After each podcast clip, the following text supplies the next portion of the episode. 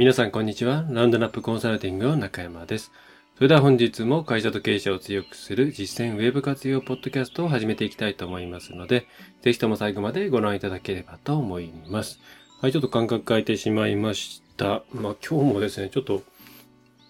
ごめんなさい。もう花粉症がね、ひどいんですけれども、まあ、今日もちょっと違う背景のとこが撮っていると思いますが、ちょっとしばらくですね、機材トラブルですね。まあ、あの、ポッドキャスト聞いていただいている方はあの件かな、というふうに思っていただいているかもしれませんが、もう、ブルーの新しかったイエティ X がね、一回直ったと思ったんですけどね。また、また、認識されない。前は音が、認識はされるが音は出ないだったんですけれども、今回は認識すらされないということで悪化して、結局今日のオフィスでこれ撮る予定だったんですけれども、えー、その時間を丸々トラブルシューティングに費やすという、えーまあ、世の中にあってはいけないもの、ごほんの指に入るものの一つ、機材トラブル、えー、によって、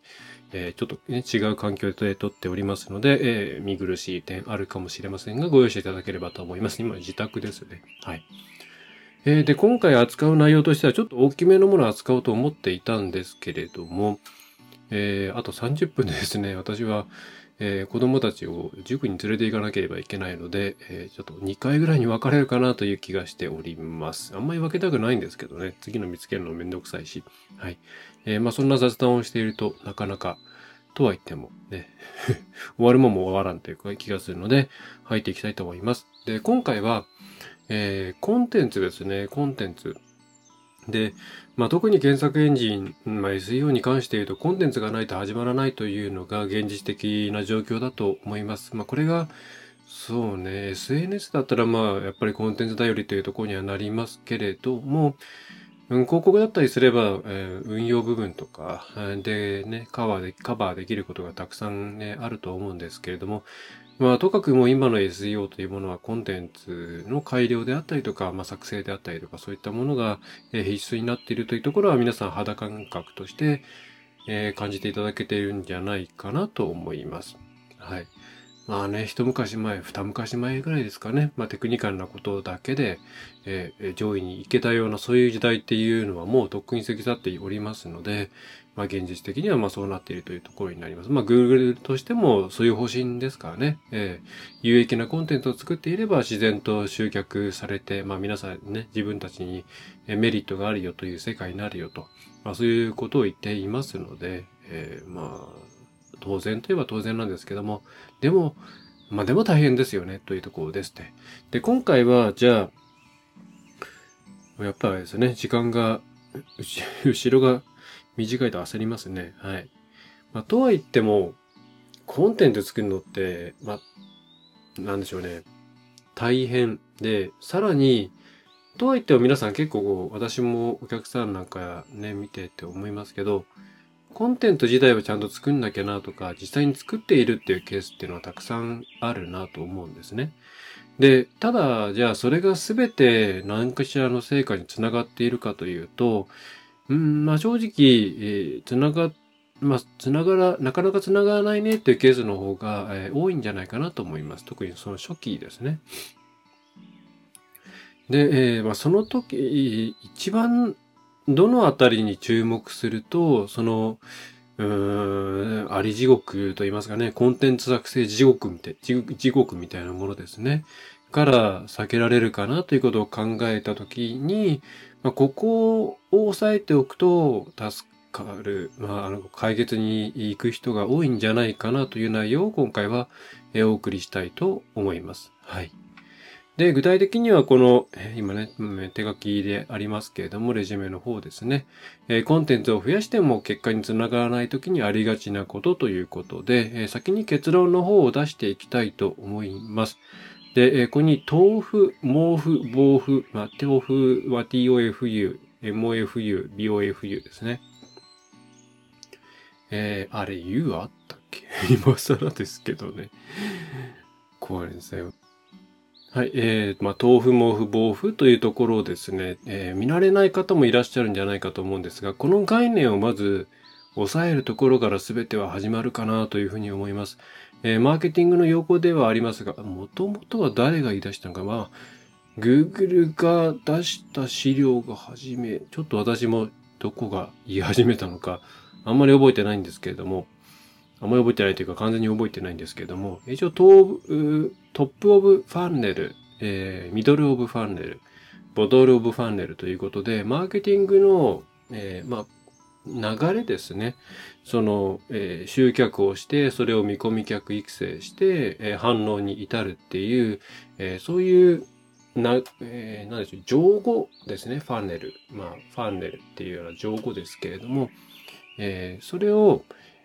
その中で上の方にあるものをトップオブファンネル、真ん中の方にあるものをミドルオブファンネル、えー、最後にあるのはボトルオブファンネル。で、それを略して、まあ、トーフ、モーフ、ボーフっていう風に、えー、日本で呼んでますね。向こうではどんだけネイティブな発音してるかわかりませんが、一応こういう風に、まあ、入り口として、まあ、いろんな人が来ますよね。集客をします。まあ、例えば、まあ、路面店想像していただければと思うんですけども、じゃあなんかイベントやりますよということで、えー、それを、まあ、店の前に来る人もいれば、えー、その周辺まで来たけれども、行かない人もいろいろいますけれども、まあ、いろんな人にこう、リーチをしまして、そのうちの何人かが集客されまして、で、お店来ました、イベントやりました。その中で、じゃあ本当に、説明したいサービスの説明スペースに来てくれる人がいて、さらにその中のうちの何割かが最終的に今制約であったり、次の段階でそれ商談とかに進んでいくっていうふうに、まあ、だんだんこう絞り込まれるような形でマーケティング、セールスの流れっていうのは進んでいきますよね。で、それをまあ模式化したものがこのファネルですね、というものになって、まあ、昔からマーケティングの仕組みの中ではよく使われている図になっております。トフモフボフもしかしたら私最初見たのは エスイーオー モズとか、まあ今はモズですけど、の方かもしれませんね。割と エスイーオー 系で使われていた、始めたかなという気はしていますが、えー、まずこれを、こういう風にコンテンツっていうのは、あの、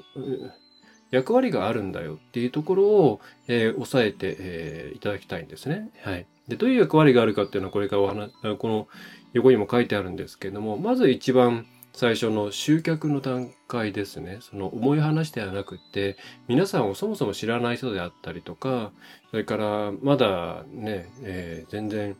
出会ったばかりで、そんなに距離感が近くないような人たちに対して、えー、うちのコンテンツ、まあうちの会社っていうのはこういうことをしていて、えー、こういう情報を発信しているんだよって、で皆さんが役に立つようなものを、えー、情報を発信しているんですよっていうところから、まあ触れる、たくさんの人に触れるためのえー、上の方のトップオブファネルですね。のコンテンツがあって、その先には、じゃあさらにちゃんと興味を持ってくれた、さらにうちがこういうサービスをやっている、例えば、なんだろう、自動車の修理工をやっているとか、それから空手道場やっているとかですね、いろいろサービスはあると思うんですけれども、えー、そういったものにも興味を持ってくれた人に対して、えー、いや、じゃあうちは、そうですね、じゃあうちはこういうことやっていて、他とはこういう、こういうところが、まあ違うんですよねとか、こういう場所にあるんですよねとか、過去こういう実績があるんですよねとか、そういうことを言いながら、お客さんにだんだんだんだんこう、なんでしょうね、え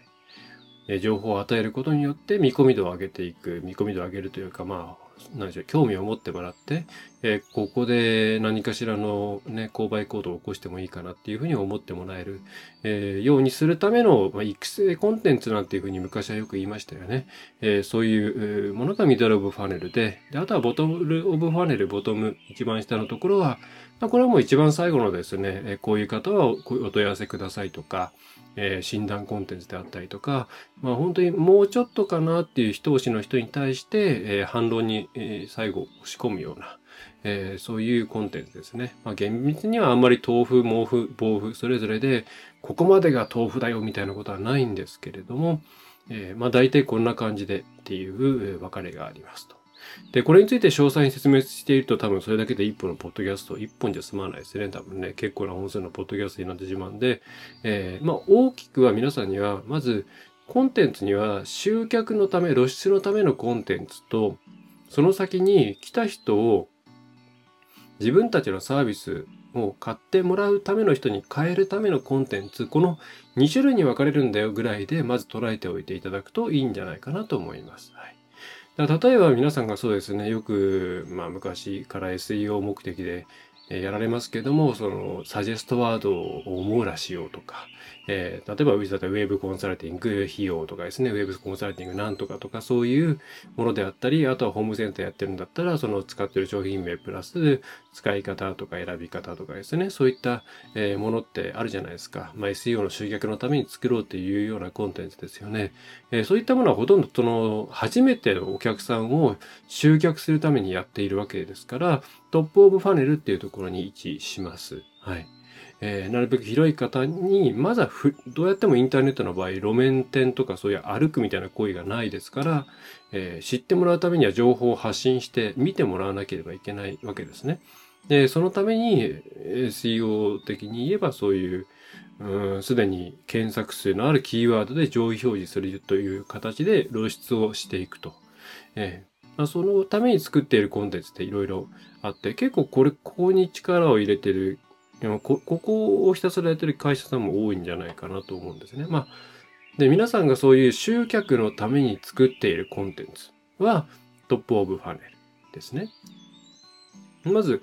ここを押さえてください。で、もう一つがさっき言った、その、ミドルとボトムですけれども、ここはまあ、そのサービス紹介とか、えー、特徴とか、事例とか、えー、資料請求とか、それから、まあ、資料請求とか、まあ、資料かな。まあ、そういう、まあ、その、もっと商売寄りのコンテンツですね。で、その中にはもっと、例えばお客様の声がいっぱいあるような会社さんもあるでしょうし、あるいはサービスについての エフエーキュー が充実している会社さんもあるでしょうし、えー、なんだろうな、そう、ケーススタディみたいなものをたくさん載せるとか、いろいろなことができると思います。で、この、集客のためのコンテンツと見込み客育成のためのコンテンツ、これは基本的に両方ともいるんですね。で、両方ともいるし、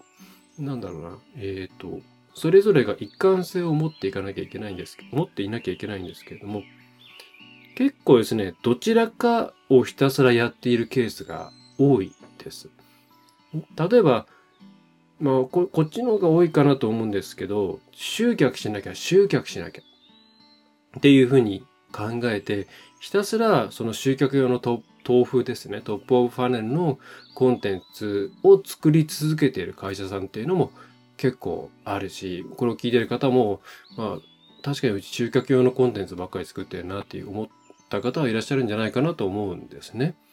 で、これはもちろん集客するということは重要なんですけれども、えー、そう、集客したからといってそれがじゃあ全部、なんでしょうね。今だとさんばい集客したらさんばい、えー、コンバージョン、反響が出るかっていうと、まあ出るケースもあれば、まあさらにさんばい以上出るケースもあれば、全然出ないケースまでバラバラなんですね。で、なぜかっていうとそれは、結局そのトップオブファネルの次に来るも、えー、見込み客を育てて反応まで導く、まあ、ミドルオブファネル、エムオーエフユーとビーオーエフユーですね、のところのコンテンツが弱いと、どれだけ集客用のコンテンツを作っても、なんでしょう、縦板に水みたいな感じになる。ザルで水をすくうがいいですかね。縦板に水よりそうですね。ザルで水をすくうみたいな。はい。ひしゃく、えー、底の抜けたひしゃくで水をすくい続けるような。えー、まあ、それだと集客してないからちょっと意味が違うのかもしれませんが、まあ、船幽霊的なですね。はい。えー、ものになってしまって。だこれが、コンテンツいっぱい作ってんです。うち、その、サジェストワードとかもちゃんと網羅してるし、それよりも細かい検索数のものも本当に網羅して、結構順位も上なんですよ。でもそこから、なかなか、えー、実際の反響につながってるっていう感触がないんですよね、っていう会社さんで、だいたいこのパターンです。ホームページがあります。そこから反響を得なきゃいけないです。えー、で、で、いろんなところに相談して、じゃあ集客用のコンテンツ作りましょうか。じゃあ作りましょう。えー、そしたらじゃあサジェストワードとかキーワードツールとか、えー、そういったものを使いながらですね、えー、たくさん作っていく。確かにアクセス数は増えました。でもどんどんコンバージョンレートは下がっていきます。つまりは来てくれるんだけれどもお客さんになってくれる人が全然いない。はい。これ大体ですね、その集客用のコンテンツにばっかり力を入れていて、その後ろ側にあるですね、マーケティングの後ろですね、えー、受け皿となる、いわゆるウェブサイト上の重要コンテンツっていうものが、全然整備されていないっていうケースが非常に多いです。はい。で、これは逆のパターンもあります。はい。で、えー、自分のサイトに愛着が多い方に多いんですけれども、うん、あるいはお金かけて、えー、すげえ作っちゃった。ね、みたいな、これも多いんですよ。お金かけて作ればいいものができるわけじゃないんですけどもね。まあ、なんか何年前か忘れましたけれども、何、何百万かけないといいウェブサイトができないみたいな話とか、ね、まあ明らかに業界に対してのポジショントークでしかないわけなんですけれども、まあそういうものもありましたけれども、自分のサイトに愛着がありすぎたり、自分がコンテンツを書いていたりすると、えー、自分のサイトのコンテンツを良くしていけば、まああとは勝手になんとかなるだろうっていうような、えー、形。で、これが集客用のコンテンツも含めて作っていれば、結構なんとかなるんですよ。やっぱりそれは Google としては本当はそういうやり方をしてほしいわけですよね。でも、往々にしてそういうケースって集客用のコンテンツ作らないんですね。中のサービスの説明とか事例とか、まあ事例は結構集客になるんじゃないんですけど、えー、そういうところのブラッシュアップばかりをしていって、え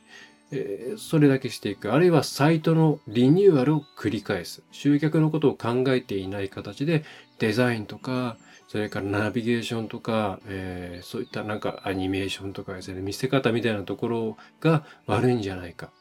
ね。その、あれは入れ物として、うーん、昔作ってもらったものだからいけないんじゃないか。なんとか、なんか古いシステムだからいけないんじゃないかみたいな、サイトの中の、うん、コンテンツにばかり着目して、そもそも、うん、集客用のコンテンツ、トップオブファネルに位置づけるような集客用のコンテンツを作らないと、どんなに中のものを良くしたってそんなに変わらない。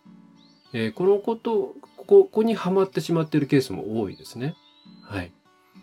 で、これは本来はウェブサイトを作るときに、そのパートナー企業さんと一緒に、ちゃんと集客用のコンテンツのところ、のところも含めて設計をして、そして、えー、コントの年間計画を立てて、えー、コンテンツを増やしていくっていうことを考えてやっていかなければいけないんですけど、まあ、残念ながら往々にして、特にデザイン重視とか、あとは紙媒体から来たような、えー、制作会社さんっていうのは、サイトは作れるけれども、集客に関してはよくわかんないっていうケースが多いですね。まあそういうところに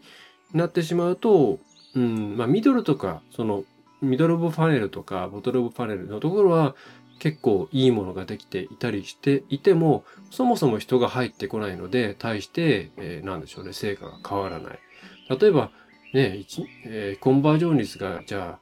えー、まあ、いちパーセント からじゃあさんばい、さんパーセント にすることができましたって言っても、もし、月間でね、ひゃくアクセスしかなかったら、ひゃくセッションしかなかったら、ひゃくユーザーか、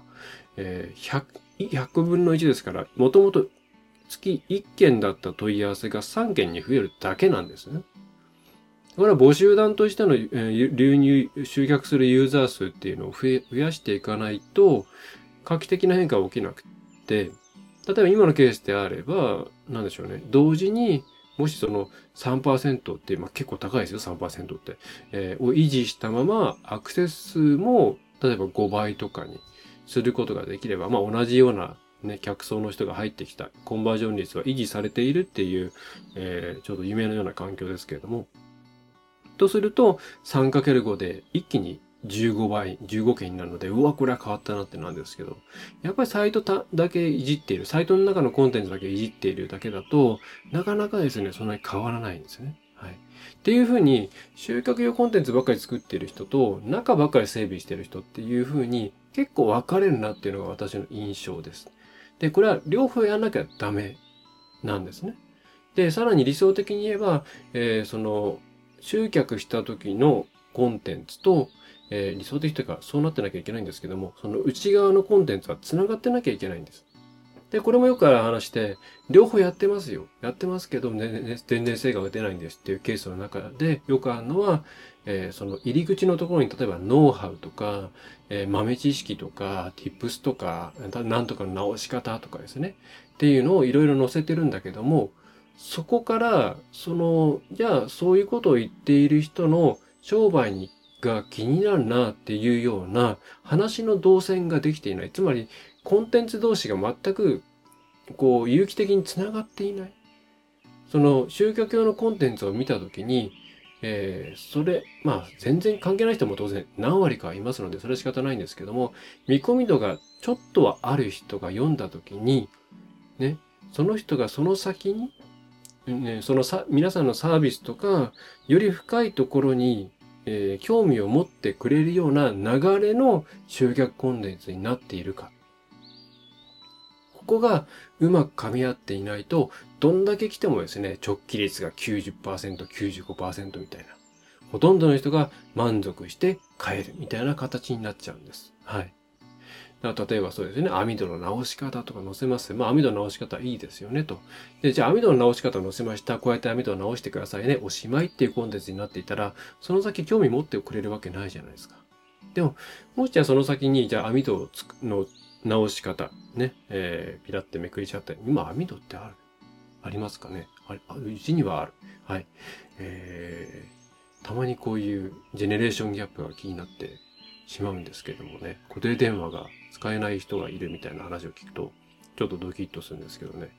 えー、まあそんなこと言ったら、そろばん弾けないしな、自分も、なんて思いますけども。えっと、じゃあ、まあ今の、また雑談になっちゃった。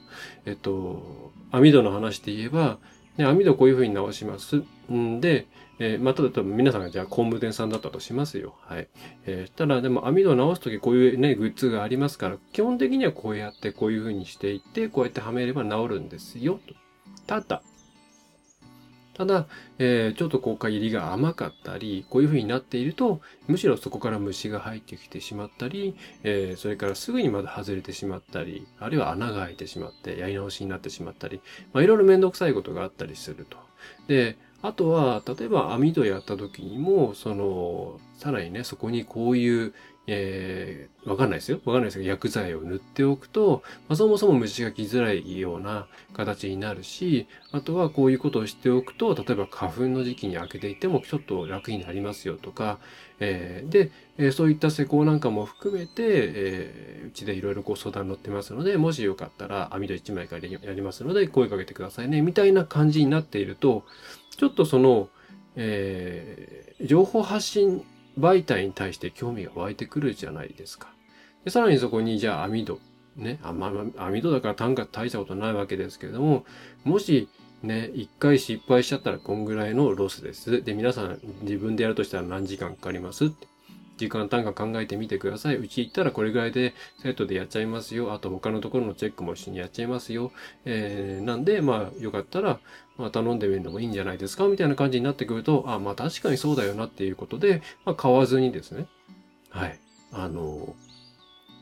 初回客を手に入れることができるかもしれないじゃないですか。そういう流れを考えていないコンテンツがやっぱすごい多いんですよ。サイトの中にあるから、そのコンテンツが良ければ、自然とサイトの中をうろちょろしてくれるんだろうみたいな、なんとなくの、うん、まあ、希望的観測って言っちゃってもいいと思うんですよね。で、作られているサイトが非常に多い。でも、ほとんどですね、自分の目的完結した、あるいは完結したと思ってしまったら、これ以上はないと思わせてしまったら、サイトの構造がどうなっていようが、ピーシー から見ようが、モバイルから見ようが、去ってしまいます。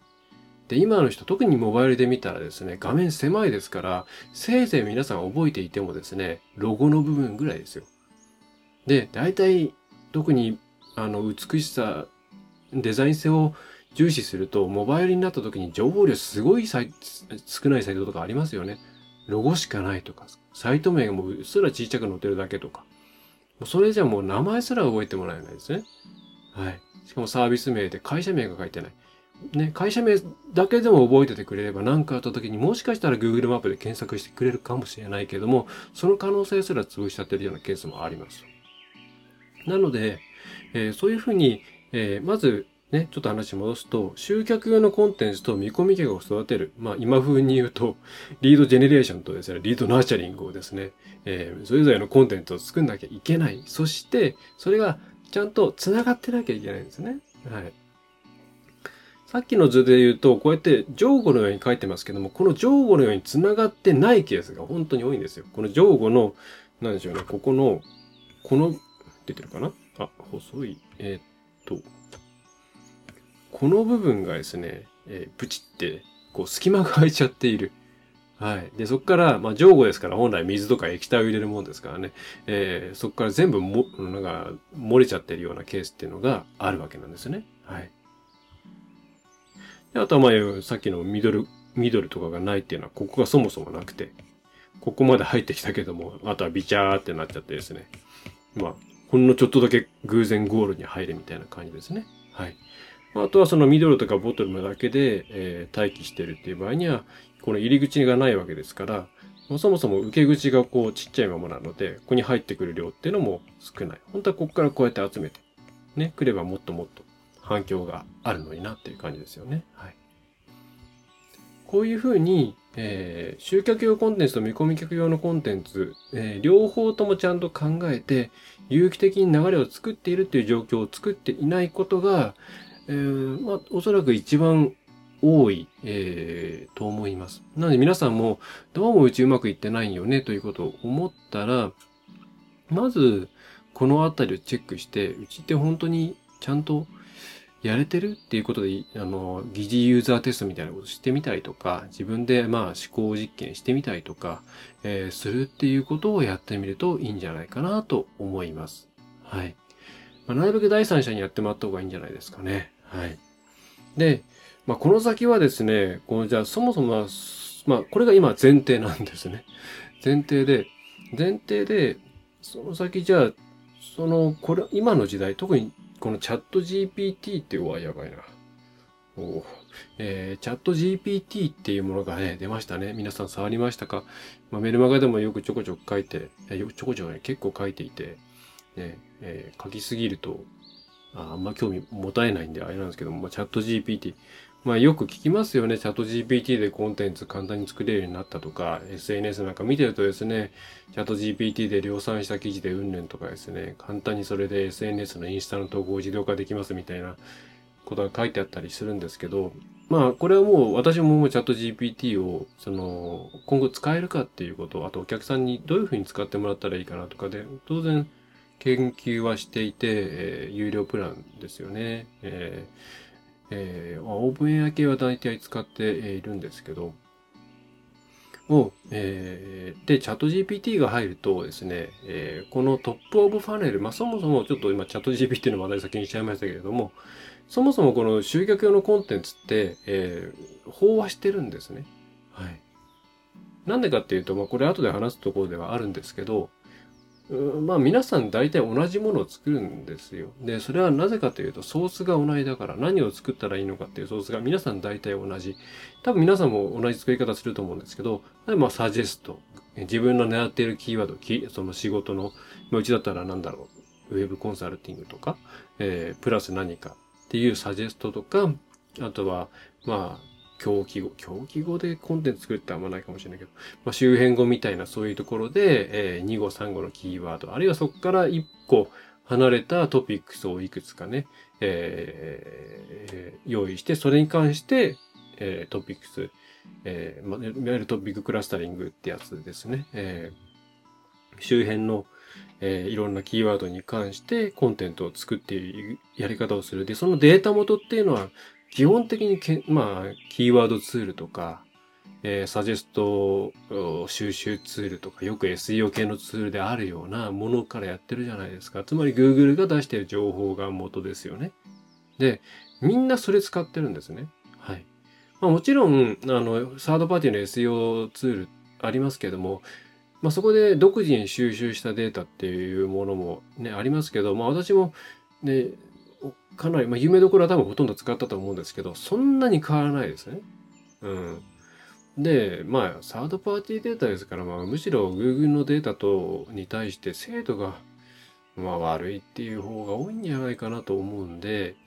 結局皆さん同じところか、同じネタを元にして、自分たちが網羅したい集客用コンテンツっていうのを設計するから、みんな同じものを作るんです。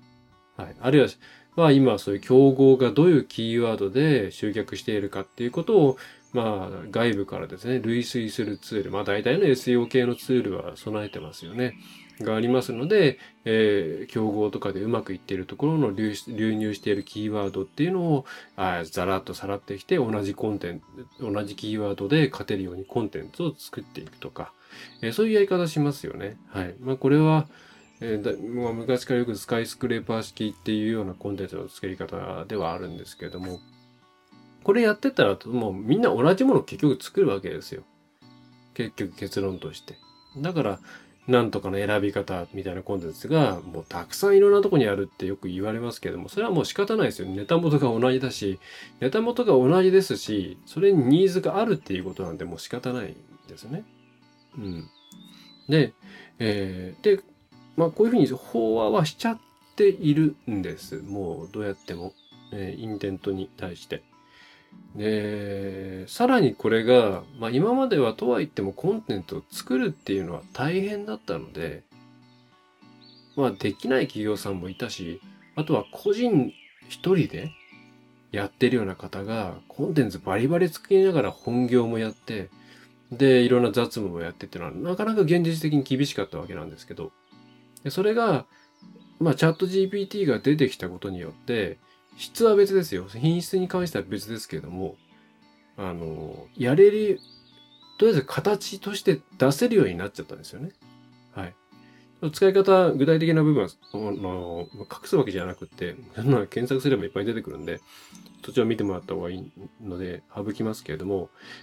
まあ、構成ぐらいだったら本当に簡単にバババって作ってくれるので、多分それに沿ってライティングするような記事が増えてくると思いますと。そうすると、まあ、その中にはやっぱりライティング上手い人とかいればですね、えー、同じように、今上位にあるようなものと同じように、まあいちページ目じゃないけれかもしれないけどもにじゅう、にページ目とかにランクインするような記事が結構増えてくると思います。これはまあ増えると思います。そうすると、もうカオスですよね。そこから、そこに対して自分たちがまた同じコンテンツ作っていくっていうのは、うん、まあ、レッドオーシャンもレッドオーシャンじゃないですか。だからこれに関しては本当にトップオブファネルに関してはどんどんどんどん飽和していくので、まあなかなか厳しい状況になりますよね。というのが、えー、一個押さえておいていただきたいポイントになりますね。で、まあこれに関してはじゃあどうするかっていうのは、うーん、エバーグリーンではないんですけれども、まあ今のところこういう方向がいいんじゃないのっていうのが、まあいくつか私の中に、まあ別に私だけではないかもしれないんですけどもあるので、まあ今回その一つを紹介しようと思っています。まあそれがこの三つ目のところですね。はい。はい。まあ、いかにたくさんの顕在ニーズにつながるかっていうところですね。まあこれを説明するためにちょっと、もう一回チャット ジーピーティー の話を多分別の回でやるんですけれども、えー、やっていきますと。で、あと、モーフ、ボーフですね。で、こっちはですね、まあ、曲の エスイーオー 全然気にしなくていいかなと思います。まあ、集客も兼ねられるケースっていうのはあるので、例えば、そのね、価格だったりとか、流れとかですね、えー、トワとかですね、そういうコンテンツでサービス系のコンテンツがうまくはまったりするので、まあ、重なっちゃう分にはいいんですけれども、そうじゃないコンテンツに関して言ったら、まあ、検索エンジン対策、検索エンジンの露出を考えると、むしろ、なんか内容がね、無理やりになっちゃうようなケースが多いので、えー、まあ、ここに関しては、まあ、あんまり検索エンジンのことを考えないで書いちゃった方がいいんじゃないですかっていうふうに私は思ってます。はい。お客さんが必要とするもの。えー、なんでかっていうと、あの、検索エンジン上で検索数があるものっていうのは、最初から皆さんが普通に生きていて、顕在的に得られる情報なんですね。でもその先、えー、モーフとかボーフの段階でお客さんが欲しい情報っていうのは、いろいろなこうやり取りをしながら、新たに得られた知識を元にして聞きたいことなんですね。だからこれ結構違うんですよ。で、これ新たに得られた知識を元にした質問っていうのは、さらに言えば、そういう新たに得られた質問、えー、知識を元にした質問、知りたいことっていうのは、最初の段階で顕在化してないので、検索数ないんですね。検索数ないんだけれども、でもサイトをうろちょろしているうちに、あ、このコンテンツが、えー、まさに自分の知りたかったことだみたいなことが見つかるんですね。だ結構これはですね、お客さんのステージが変わってくるので、その集客用のコンテンツと見込み客育成用のコンテンツってかなり性格が違うんですよね。はい。だからそうするとこれは、まあもちろん細かくチューニングしていけばキリがないんですけども、最初のうちで言えば別物として扱った方がいい。えー、でも、検索エンジン系は集客用。で、入ってきた人用はもうお客さんのことを考えて作るだけぐらいで分けちゃって、あとはそこの間の整合性、ね、接着剤の部分だけうまくストーリーを作っていく。こんな感じで考えていった方がいいと思いますと。はい。ちょっと時間が時間なんでちょっと前半として今回以上にしたいと思うんですけども、今日ですね、えー、後半はですね、まだまだあるんですよ。はい。こんな感じで、えー、もうちょっと詳しく解説をしていくので、うーん、次いつ取れるかな。多分来週になっちゃうと思うんで、土日今週取れないと思うんで、ちょっと来週になっちゃうと思うんですけれども、えー、ちょっと続きをね、次回ちょっと聞いていただけると嬉しいなと思います。はい。えー、ということで、今回はこんな感じで、えー、コンテンツがを増やしても結果につながらない時のポイント前半戦ということでやらせていただきました。えー、次回については、えー、ちょっと来週また、スタジオの方でちゃんと撮りたいと思いますので、えー、次回もまた見ていただければと思います。はい。えー、それでは今回最後までお聞きいただきまして、まあ、ご覧いただきましてありがとうございました。えー、中小企業、小規模事業者の方々が安心してウェブの活用にチャレンジできる、えー、サポートをしております。ラウンドアップウェブコンサルティングの代表取締、代表取締役、中山がお送りいたしました。また次回もよろしくお願いいたします。何かありましたらお問い合わせください。